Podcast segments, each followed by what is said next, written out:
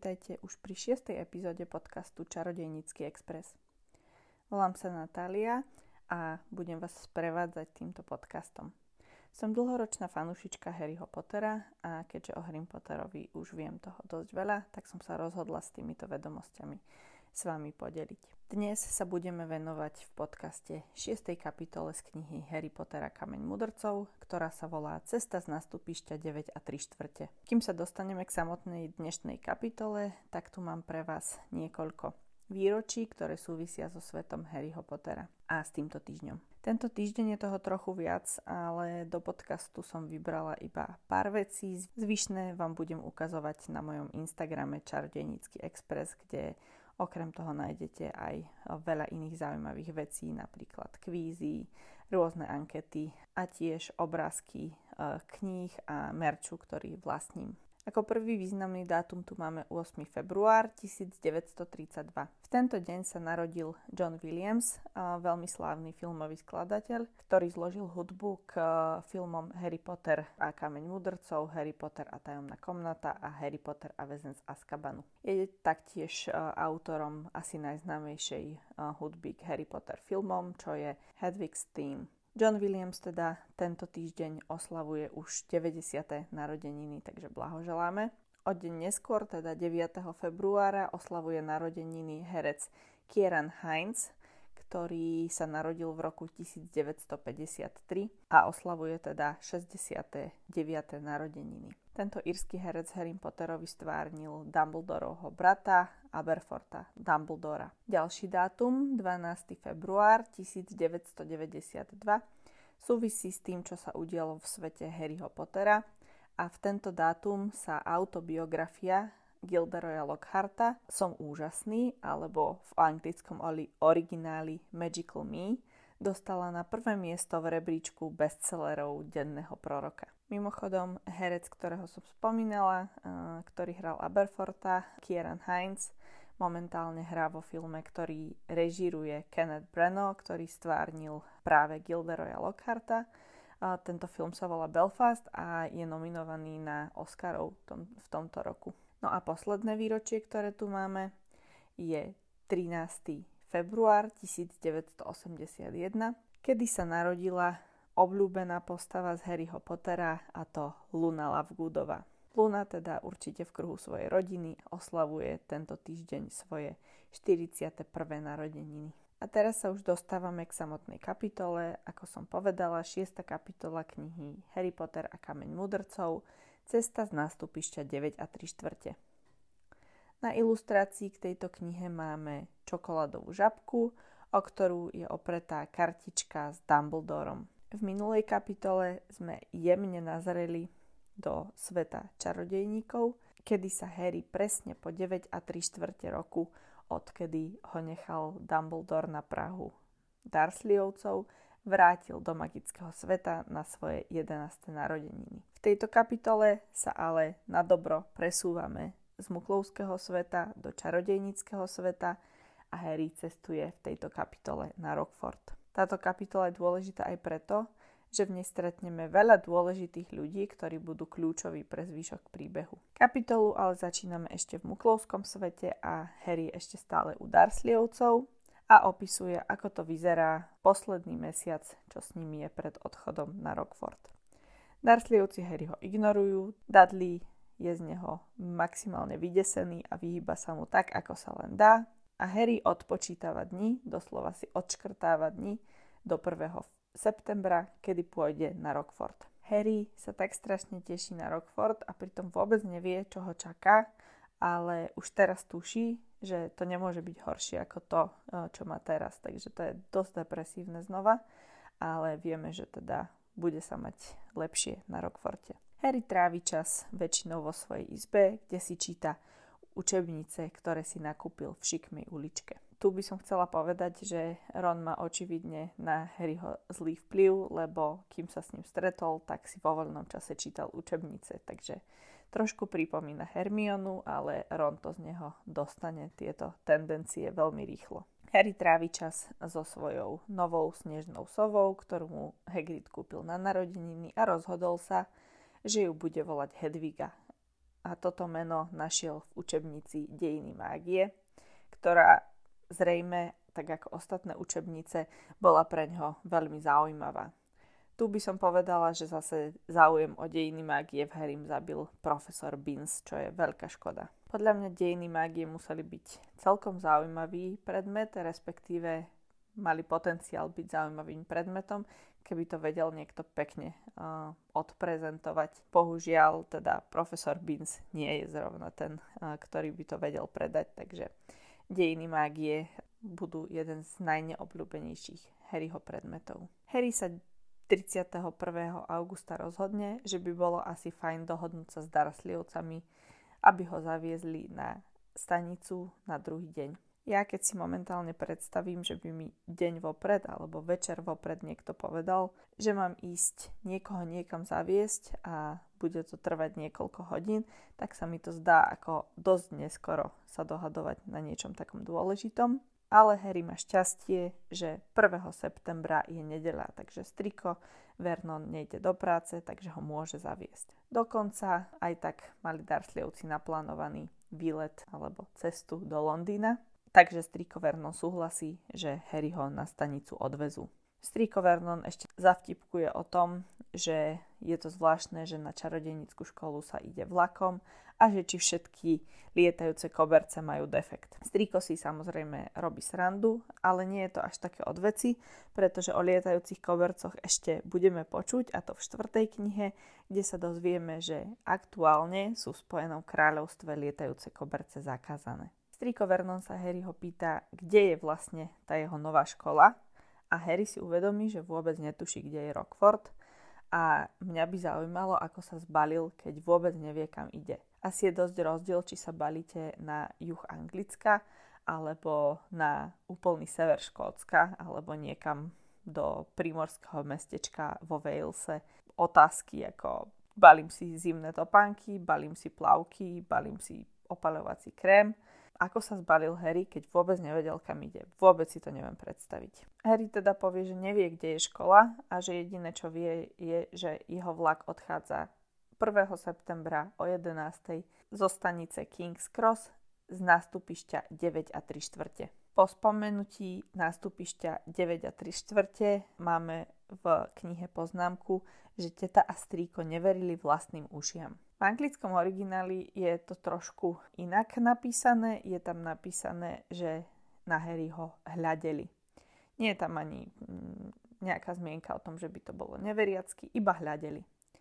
A toto je dosť dôležité, pretože striko Vernon možno nevie o nastupišti 9 a 3 štvrte, ale teta Petunia na tom nastupišti bola. Je možné, že si to až tak dobre nepamätala, ale po tejto zmienke si určite spomenula a preto jej zízanie na Harryho neznamená, že neverí tomu, čo počuje, ale skôr to, že jej pripomenul jej dávny výlet na nástupište 9 a 3 štvrte, keď do školy odchádzala Harryho mama a Petunína sestra Lily. Táto myšlienka je podporená aj tým, že striko Vernon sa začne rozčulovať, že aká je to blbosť 9 a 3 štvrte, že také nástupište neexistuje a teta Petunia v celej tejto výmene vôbec nič nepovie, takže ona si zrejme pamätá, že nástupište 9 a 3 štvrte existuje, ale nie som si istá, či by si pamätala, ako sa tam dostať. Predsa len je to už 20 rokov a bola vtedy pomerne malá. Tu je otázka, ako sa mal Harry vlastne dozvedieť, ako sa dostať na nástupište. Buď mu to mali povedať Dursleyovci, a teda čarodejníci ako Dumbledore alebo McGonagallová sa spoliehali na to, že si to Petunia pamätá, alebo mu to mal povedať Hagrid a zabudol. To je podľa mňa tá pravdepodobnejšia verzia. Harry sa snaží ešte udržiavať priateľskú konverzáciu, keď už sa s ním konečne niekto rozpráva, tak sa opýta, prečo vlastne idú Dursleyovci na druhý deň do Londýna a dozvie sa, že idú kvôli tomu, aby Dudley mu na nejakej súkromnej klinike odstránili prasací chvost, ktorý mu Hagrid pričaroval, takže tento pokus o small talk úplne Harry mu nevyšiel. Na druhý deň ráno sa Harry zobudí veľmi skoro a máme tu opis toho, ako sa nevie dočkať a ako nastúpi spolu s Dursleyovcami do auta a idú do Londýna. Podľa toho, ako sú tam napísané tie časy a podľa nejakých mojich odhadov, im to trvalo asi 2,5 hodiny, kým dorazili na stanicu do Londýna. čo je dosť dlho na to, že bývajú pomerne blízko Londýna, ale je celkom nerozumné ísť e, autom e, do centra Londýna a hľadať tam parkovacie miesto, takže to im asi trvalo dosť dlho, aj keď bola nedeľa. Stanica King's Cross je teda dosť v centre Londýna, takže určite nájsť tam parkovacie miesto nebolo úplne ľahké. Na Harryho prekvapenie Dursleyovci ho odprevadia až na nástupište, avšak potom zistí, že tam prišli iba preto, aby sa mu vysmiali a aby videli jeho výraz, e, keď zistí, že žiadne nástupište 9 a 3 štvrte tam nie je a že je tam iba nástupište 9 a nástupište 10, medzi ktorými je iba stena. Možno ste to už niekde počuli, ale teda spomeniem to aj tu. Nástupište 9 a 10 na King's Cross nie sú tak vedľa seba, ako je to ukázané vo filme, ako je to opísané v knihe. Tak, ako je to opísané v knihe, vyzerá iná stanica v Londýne, St. Pancras, ktorá je veľmi blízko stanice King's Cross, takže prevláda názor, že Rowlingová sa proste pomýlila, keď hovorila o tom, o ktorú stanicu ide a že už to tak v knihách ostalo. Takisto zábery, ktoré sú vo filme, sa nakrúcali na stanici St. Pancras v Londýne a nie na King's Cross. Avšak e, takéto slávne fotomiesto, kde je vozík s kuframi na poli v stene, kde sa môžete odfotiť ako Harry Potter, je pokiaľ viem na stanici King's Cross, aj keď e, ja som na tej stanici nebola. Takže Dursleyovci ukážu Harrymu, že žiadne nástupište 9 a 3 štvrte nie je a nechajú ho tam tu by som chcela eh, zobrať späť všetky svoje obavy, ktoré som mala o to, ako sa Dursleyovci dostanú z chatrče, lebo toto je naozaj dosť odporné od nich. Asi sa spoliehali na to, že si ho tam čarodejníci nejako nájdu a že keďže ich sledovali doteraz, tak asi ich sledujú aj ďalej a že Harry sa nejako na to nastupište predsa len dostane. Alebo keby som chcela byť na Dursleyovcov veľmi milá, tak možno len sa tvárili, že odchádzajú a e, niekde obďaleč stoja, aby po Harryho o pol dvanástej prišli, keď tam celý nešťastný bude sedieť a zobrali ho naspäť domov. Harry sa ale tak rýchlo nevzdáva a snaží sa nájsť svoje nástupište a svoj vlak.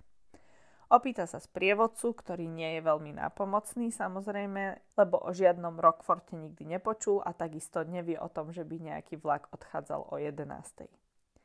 Tu by som chcela spomenúť, že ak tam ten sprievod sa pracuje dlhšie, alebo teda hoci kto, kto pracuje na tej stanici dlhšie, si možno už všimol, že vždy 1. septembra sa na tej stanici začnú objavovať čudní ľudia, ľudia so sovami a ropuchami a mačkami a obrovskými kuframi a pra- pravdepodobne v mnohých prípadoch aj čudne poobliekaní. Takže ak sa toto opakuje vždy 1.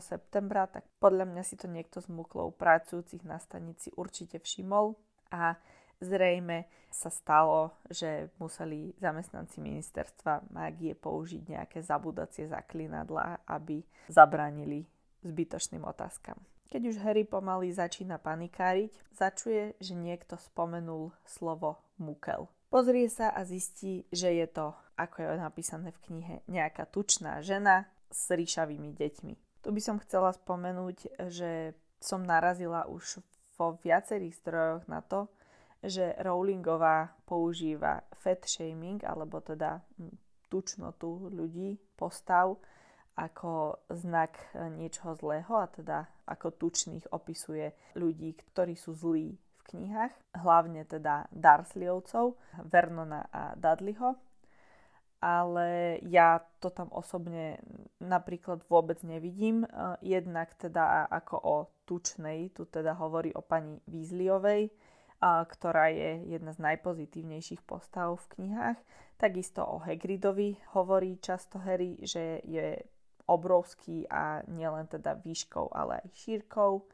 A na druhej strane máme mnoho postav, ktoré sú štihlé, ale veľmi negatívne. Takže ja tam uh, takéto kódovanie, uh, že tučný zlá postava absolútne nevidím a neviem, prečo by niekto si myslel, že to Rowlingová takto jednoducho používa. Okrem toho, že Harry počul slovo mukel, tak vidí, že táto skupinka detí so svojou mamou má kufre ako on a jednu sovu. takže má dobrý dôvod myslieť si, že sú to asi čarodejníci a začne si ich viac všímať.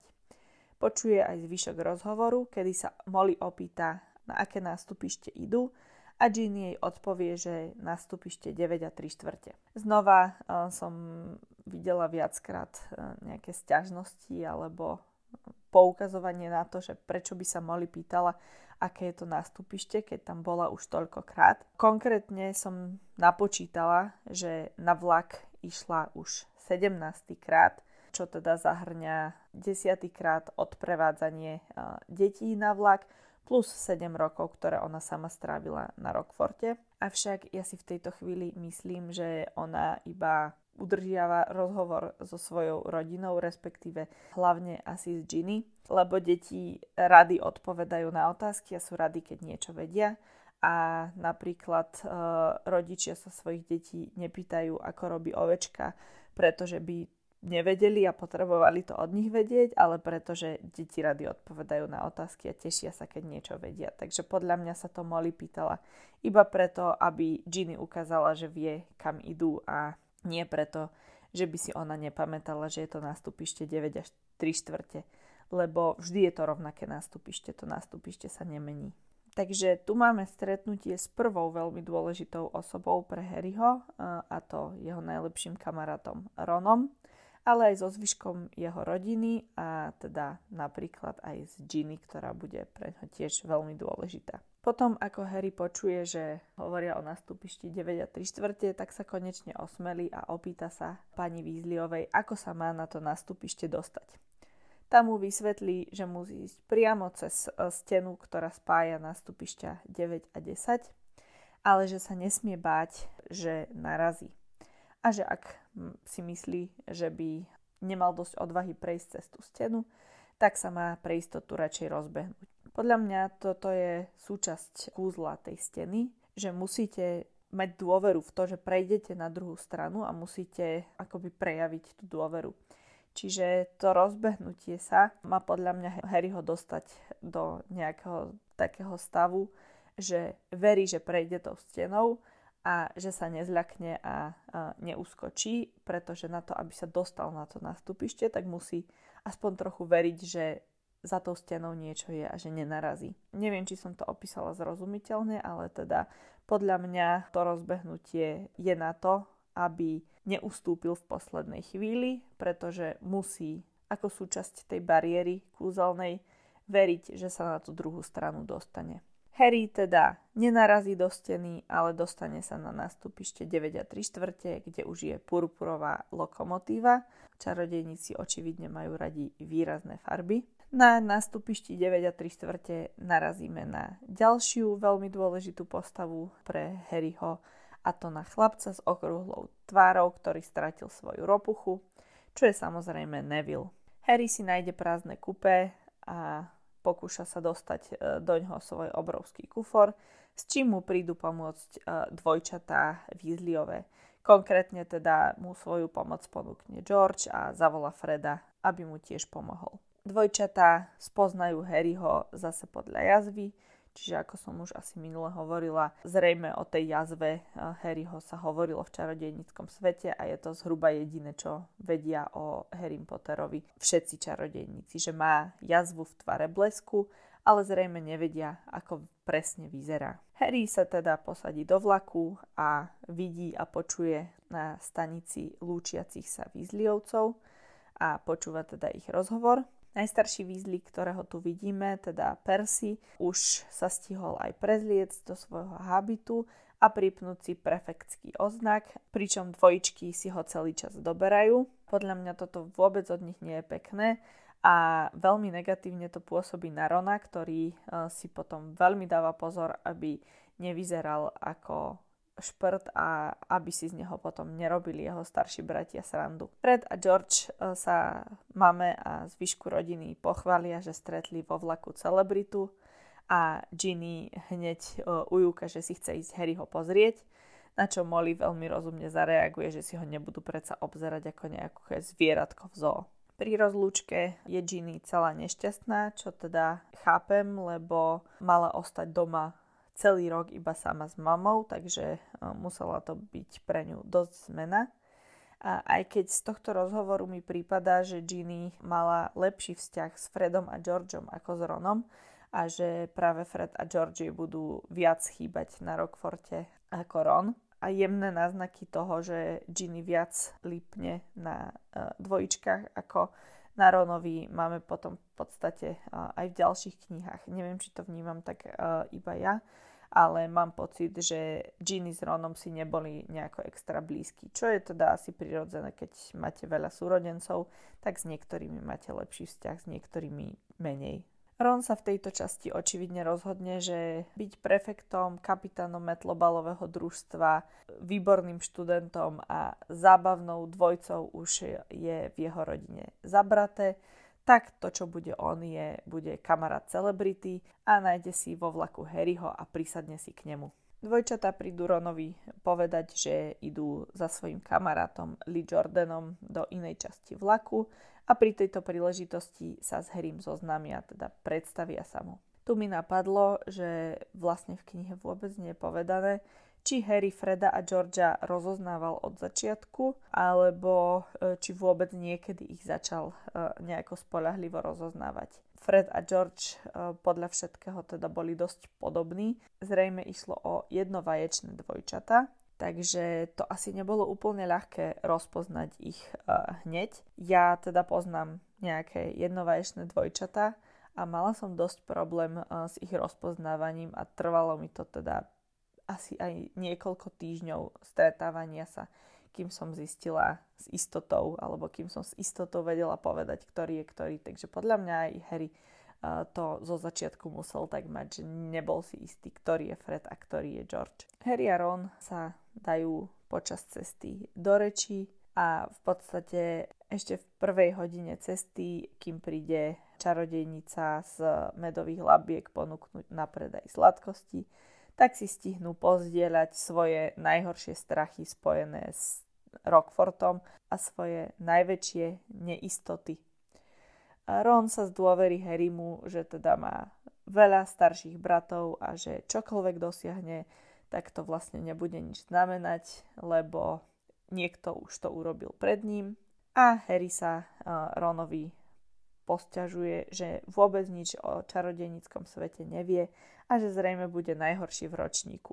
Tu musím povedať, že to chlapci naozaj nemajú chudáci ľahké, lebo objektívne Ronovi bratia naozaj boli dosť šikovní a Harry naozaj teda bol hodený celkom do novej situácie, v ktorej je asi pre ňoho ťažké sa zorientovať, plus má k tomu všetku tú ťarchu očakávaní na svojich malých 11-ročných chudých pleciach. Harry a Ron zistia, že majú aj niečo spoločné respektíve teda Harry povie Ronovi, že úplne chápe e, to, že Ron nie je rád, že má všetky veci zdedené a že on to tak mal doteraz tiež a že musel nosiť veci podadlým a že to, že má nejaké peniaze a že má nové veci je pre ňoho úplná novinka a že na to nie je zvyknutý.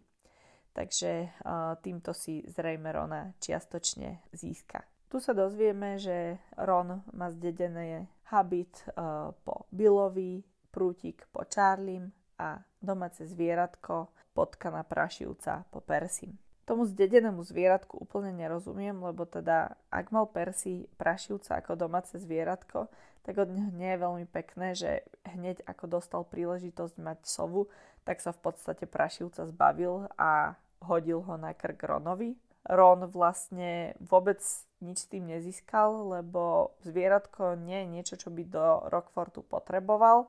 Dostal ho iba preto, lebo Percy ho už nechcel, lebo mal novú sovu. Takže okrem toho, že má podedené veci, tak toto zdedenie prašivca e, je extra smutné a, a zdá sa mi to uh, úplne nelogické uh, zdediť zvieratko. Okolo obeda zaklope na dvere kúpe čarodejnica, ktorá predáva sladkosti a ponúkne chlapcom, či si chcú niečo kúpiť. Harry si chce kúpiť tyčinku Mars, ale žiad nič také čarodejnica nepredáva, ale má kopu iných vecí. Z toho, čo tu máme spomenuté, tak napríklad fazulky každej chuti, žuvačky super extra veľké bubliny, čokoládové žabky, tekvicové pirôžky, kotlíkové koláčiky a pelendrekové prútiky. A ešte kopu ďalších vecí. Harry a Ron teda niekoľko hodín e, cestujú vlakom. Pri Harry je napísané, že ani neraňajkoval v ten deň, takže už je poriadne hladný. A ja som rozmýšľala, že asi nie je úplne rozumné ponúkať e, deťom vo vlaku na niekoľko hodinovú cestu iba sladkosti a znie to tak, že majú tam iba sladkosti, ale pozrela som sa na originálne názvy týchto ponúkaných jedál. Podľa mňa e, tekvicové pirôžky, ktoré sú originály pumpkin pasties, by mohli byť slané, pretože pumpkin pasties je vlastne verzia Cornish pasties, čo je britské jedlo, ktoré je slané, je to vlastne cesto plnené mesom. Takže tekvicové pyrôžky podľa mňa nebudú sladké, ale slané jedlo, takže aspoň niečo akoby normálne obedové ponúka táto čarodejnica a to sú podľa mňa práve tie tekvicové pyrôžky. Toho ostatného už som tam nič nenašla, čo by mohlo byť slané. Harry je celý nadšený z týchto nových uh, vecí a rozhodne sa, že musí zo všetkého ochutnať, tak si skúpi z každého druhu zopár aby teda mohol vyskúšať všetko. Za to, že si kúpi z každého niečo, e, zaplatí 11 cyklov a 7 knutov. Ja spravím čoskoro e, špeciálnu epizódu o ekonomike v čarodejníckom svete, kde sa budem venovať aj peniazom a prepočtom na buklovskú menu a ktoré ceny ako dávajú zmysel, takže pozriem sa na všetky ceny, ktoré sú uvedené v knihách o Harry Potterovi. Takže teraz to tu nebudem rozoberať, ale určite na to bude špeciálna epizóda. To bude možno aj prvá špeciálna epizóda. Ron si nekúpi nič, pretože si z domu doniesol lepeňaky s hovedzím z konzervy, čo mne konkrétne znie úplne hrozne, ale teda to je asi iba moja osobná preferencia ale asi to nemá ani za úlohu znieť nejako extra dobre. Harry uh, Ronovi ponúkne, že si s ním vymení tieto sendviče za niečo zo sladkosti a Ron hovorí, že to by mu nechutilo, že sú suché a že Molly, teda jeho mama, nemala veľa času na ich prípravu, lebo má veľa detí. A tu by som chcela povedať, že Molly je v ďalších častiach opisovaná ako výborná kuchárka, takže som trošku sklamaná tým, že sendviče uh, jej až tak nejdú. Ale možno je to len tým, že Ronovi pripravila sendviče, ktoré on osobne nemá rád, že sú jeho najneobľúbenejšie. Dostávame sa uh, ale k tomu zaujímavejšiemu a, k sladkost- a to k sladkostiam v čarodejníckom svete a konkrétne k čokoládovým žabkám. Ron Harry mu vysvetľuje, že na čokoládových žabkách sú najzaujímavejšie uh, práve zberateľské kartičky so slávnymi čarodejníkmi, a že mu chýba už iba Agrippa a Ptolemy. Možno niekoho prekvapí, že teda Agrippa nie je žena, ale muž a je to teda Cornelius Agrippa, čo bol nemecký čarodejník, ktorý písal veľa o mágii a bol uh, za to uväznený. Tomu, kto je Ptolemy, uh, som nejaké ďalšie informácie nenašla, pretože zdroje vlastne uvádzajú niekoľko rôznych ľudí, na ktorých by to mohla byť referencia. Harryho prvá kartička je ale Albus Dumbledore, kde si prečíta, že Albus Dumbledore v 1945 porazil bosoráka Grindelwalda, veľmi pekné slovo, bosorák, že spolupracuje napríklad aj s Nikolasom Flamelom. To bude samozrejme ešte veľmi dôležité v ďalšej časti knihy. Okrem toho má Dumbledore rád komornú hudbu a kolky. Harry zistí, že v čarodeníckom svete sú obrazy a fotografie pohyblivé a po tomto prvotnom šoku e, rozbaluje spolu s Ronom e, ďalšie kartičky a Ron teda hľadá Agripu a Ptolemyho a Harry zatiaľ nájde niekoľko ďalších zaujímavých slávnych osobností z týchto kartičiek. Ja som sa pozrela na to, kto sú títo uh, spomínaní čarodejníci, ktorí sú na kartičkách. A máme tu teda Morganu, čo je teda odkaz na uh, Morgan alebo Morganu Le Fay z legend o kráľovi Artušovi. Bola to teda nevlastná sestra kráľa Artuša a uhlavná nepriateľka čarodejníka Merlina. Ďalej z tých ľudí, ktorí vychádzajú z nejakých reálnych postav alebo mytologických postav mimo Harryho Pottera, tak tu máme Merlina, spomínaného uh, uhlavného nepriateľa Morgany Le Fay a čarodejníka na dvore kráľa Artuša, druidku Kliodnu, ktorá tiež uh, vychádza z írskej mytológie. Ďalej je v slovenskom preklade napísané, že našiel Harry v čokoládových žabkách. Sirka alebo cirka, čo by mala byť uh, Kirke, čo je uh, zase postava z gréckej mytológie.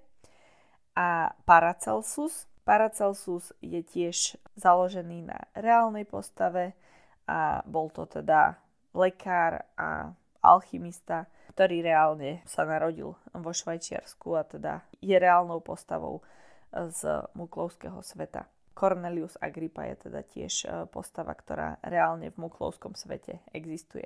Okrem nich tu máme aj dve postavy, ktoré sú čisto vymyslené pre svet Harryho Pottera a to Hengist z Woodcroftu. Tento je známy e, tým, že založil e, dedinku Rockville vedľa Rockfortu a Alberic Granion, čo je vynálezca hnojovej bomby. Ako ďalšiu zaujímavú sladkosť tu máme opísané fazulky každej chuti, kde Ron vysvetľuje Harrymu, že naozaj každej chuti a že teda nielen tradičné sladkosťové príchute, ale aj veľmi čudné veci ako rúžičkový kel, alebo teda napríklad aj šušeň, ktorý tvrdí, že ochutnal George. Z Harryho várky asi najčudnejšia, ktorú spomína, je príchuť čierne korenie.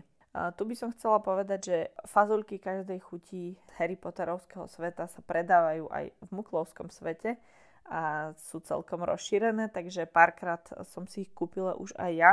A teda čierne korenie znie ako veľmi dobrá verzia, pretože tie fazulky, ktoré som mala ja, obsahovali ešte niečo horšie ako šušeň alebo ušný mask, ktorý teda ochutná Dumbledore na konci tejto knihy. A to bola teda úplne najhoršia vec, čo som kedy zjedla a to bola fazulka každej chuti s príchuťou s vratkou. Naozaj tak chutila a aj tak voňala a niečo tak odporné som nikdy v živote nejedla. Takže fazulky každej chuti si už uh, radšej nekupujem, ale teda ak sa cítite odvážne, tak odporúčam a môže to byť aj celkom sranda na nejakú Harry Potter party. Ale teda pre mňa po tejto skúsenosti už uh, nie ďakujem. V kúpe sa objaví Neville, ktorý znova hľadá svoju ropuchu a keď už sme pri zvieratkách, tak Ron vyťahuje prašivca a chce ukázať Harrymu, ako ho premení na žlto. Ron teda vyťahuje prašivca preto, že pri Nevilleovej zmienke o ropuche hovorí Harrymu, že keby on mal ropuchu, tak by bol rád, že ju stratil. A tu je prvý náznak veľmi jemný toho, že Ron Harry ho učí v podstate všetky predsudky čarodejníckého sveta. To, s čím Ron uh, vyrastol a je mu to prirodzené, ale časť z toho, čo Harry mu hovorí, sú uh, predsudky a milné predstavy alebo ustálené predstavy, ktoré čarodejníci majú a nemusia byť vždy reálne, ale teda pre Rona sú veľmi prirodzené a takto prirodzene ich ďalej odozdáva aj Harrymu. Ďalšia takáto vec, ktorú Ron Harry mu odovzdáva, je strach zmena Voldemort a Harry si teda už postupne stále viac dáva pozor na to, aby nevyslovoval pred uh, Ronom minimálne uh, jeho meno. Ron teda, keďže ide sa pokúsiť kúzliť, vytiahne svoj prútik, ktorý teda zdedil po Charlie a ktorý je opísaný, že má viacero odštipnutých miest a už takmer vidno vlas jednorožca, a tu by som teda sa chcela zastaviť pri tom, že čo pre Boha Charlie s tým prútikom robil, keď je v takomto stave. E, Charlie skončil školu rok predtým, ako tam Ron nastúpil, čiže Charlie mal ten prútik najviac 7 rokov, takže buď Charlie už nebol prvý majiteľ, čo by jej vysvetľovalo, prečo hneď ako začal zarábať si kúpil nový prútik, ktorý už bude jeho, ale ak to bol Charlieho prútik, tak ako sa dá dostať prútik do takéhoto stavu, keď väčšina čarodejníkov má prútik celý život ten istý. To by ma fakt zaujímalo, že čo s ním ten Charlie robil. Aj keď teda ani Ronovi ten prútik dlho nevydrží. Ale to je už téma do ďalšej knihy. Predtým, ako Ron stihne sa pokúsiť premeniť prešivca na žlto, tak sa objavia v kúpe znova Neville a tentokrát už aj s Hermionou. Hermionu teda prvýkrát vidíme práve v tejto scéne a hneď urobí na Harryho a Rona, asi špeciálne na Rona pomerne zlý dojem, lebo teda znie dosť panovačne. Už má oblečený habit, čo je trošku paralela s Persim a podľa mňa Hermiona eh, si obliekla tento habit eh, čo najskôr, pretože sa veľmi snaží zapadnúť. Moja teória je, že Hermiona na predchádzajúcej škole asi nebola veľmi populárna a rozhodla sa, že na tejto novej škole to bude inak a že sa ide snažiť zapadnúť a nájsť si čo najviac kamarátov hneď v prvý deň ale ide na to pomerne zlým spôsobom, takže sa jej to veľmi nepodarí. Zatiaľ sa jej podarilo pripútať si Neville, lebo chudák Neville má dosť problémov sám so sebou a nemal by dosť gúraže na to, aby Hermionu od seba nejako odháňal. Hermiona je z Harryho podobne unesená ako Weasleyovci, čo je veľmi zvláštne, keďže je z muklovskej rodiny ale ako vieme, Hermiona sa na Rockford pripravila, preto si okrem učebníc naštudovala aj kopu iných kníh o moderných dejinách magického sveta. Ja by som chcela povedať, že tie knihy, ktoré Hermiona spomína, znejú veľmi zaujímavo a veľmi rada by som si ich prečítala. Veľmi rýchlo sa dozvieme aj to, že Hermiona vzhliada k autoritám, čo sa ukáže aj v ďalších častiach. Tu je prejavom jej vzťahu k autoritám to, že by chcela byť zaradená do Chrabromilu, ako jeden z dôvodov udáva to, že v Chrabromile bol predsa aj Dumbledore. Takže aj preto chce byť Hermiona v Chrabromile. Podľa mňa ale Hermiona chce byť v Chrabromile aj preto, že ona chce byť odvážna a chce byť v skupine ľudí, ktorí sú lojálni, čo Chrabromilčania sú.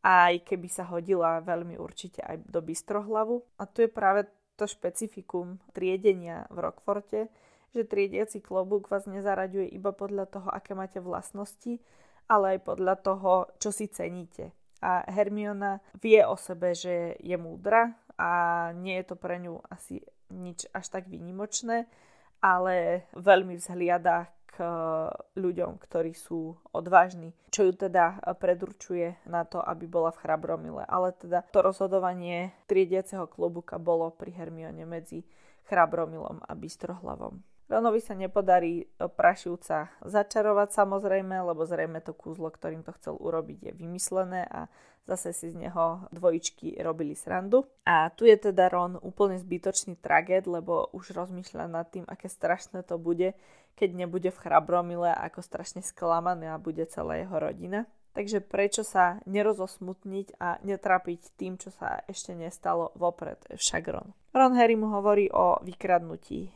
Gringot banky, chvíľu sa rozprávajú o metlobale a majú v kúpe ďalšiu návštevu a to Draka, Kreba a Goyla. Tu je Drako na Rona veľmi nemilý, kde Ronovi povie, že Výzliovci majú všetci červené vlasy, pehy a viac detí, ako si môžu dovoliť. Od tejto hlášky už Drako bude iba veľmi trápny a toto bolo to najhustejšie, čo kedy povedal. Drako znova hovorí Harrymu o tom, že by si mal dobre vyberať, s kým sa bude stretávať a že sú lepšie a horšie čarodejnícke rodiny a podáva Harrymu ruku že ho ide teda zachraňovať a privádzať k tým lepším čarodenickým rodinám. Harry ho pošle do kelu a nechá jeho ruku, jeho podávanú ruku e, vysieť.